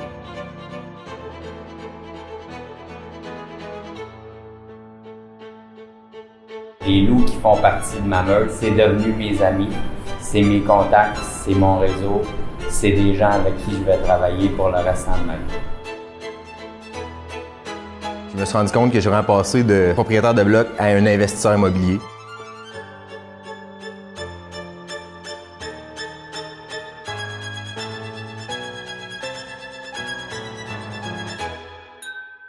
que ce soit pour négocier avec les propriétaires, que ce soit pour aller aborder un financement créatif. Mais on entend tout ça dans les autres formations, mais c'est à un tout autre niveau. C'est la meilleure formation et c'est le meilleur retour sur investissement que je peux conseiller à quelqu'un qui veut devenir investisseur, qui veut, même si vous avez de 0 porte à 100 portes, la formation est pertinente. Je le recommande fortement. C'est juste « wow ». Il y a des gens de tous les âges, qui viennent de tous les milieux, qui ont des projets et des rêves en commun. Puis c'est la force de mettre ça en commun puis de faire, je te dirais, c'est la force, la réalisation dans le plaisir. Le cerveau collectif qui est en arrière de toutes les discussions. En équipe, voir jusqu'à où tu pourrais aller. Ça vaut les 50 000 $ s'il faut payer ça, ça vaut l'investissement, certainement. N'importe qui aujourd'hui qui voudrait se lancer dans l'immobilier devrait passer par les programmes de la MREX parce que ça couvre 100% de ce qu'un investisseur immobilier doit savoir, autant au niveau de l'investissement immobilier, de l'ingénierie financière et de tout le bagage que ça prend au niveau transactionnel, due diligence, etc. C'est une merveilleuse école, c'est un programme extraordinaire.